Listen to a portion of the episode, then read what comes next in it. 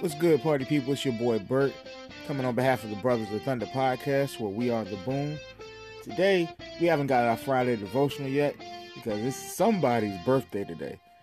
Happy birthday to my boy Rick Pickett, the other Brother of Thunder podcast uh, co-host.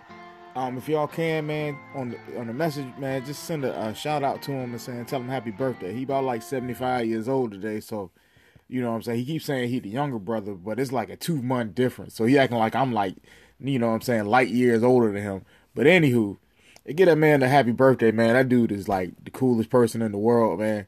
Like if you have a friend like him, man, you you know what I'm saying, you got you got a friend. Like the definition of everything, like, you know what I'm saying? Kind of like a Buzz Lightyear Woody thing me and him got. Like, you know what I'm saying? Like, you know, I'd be singing that song, he got a friend to me. But anyway, you know what I'm saying?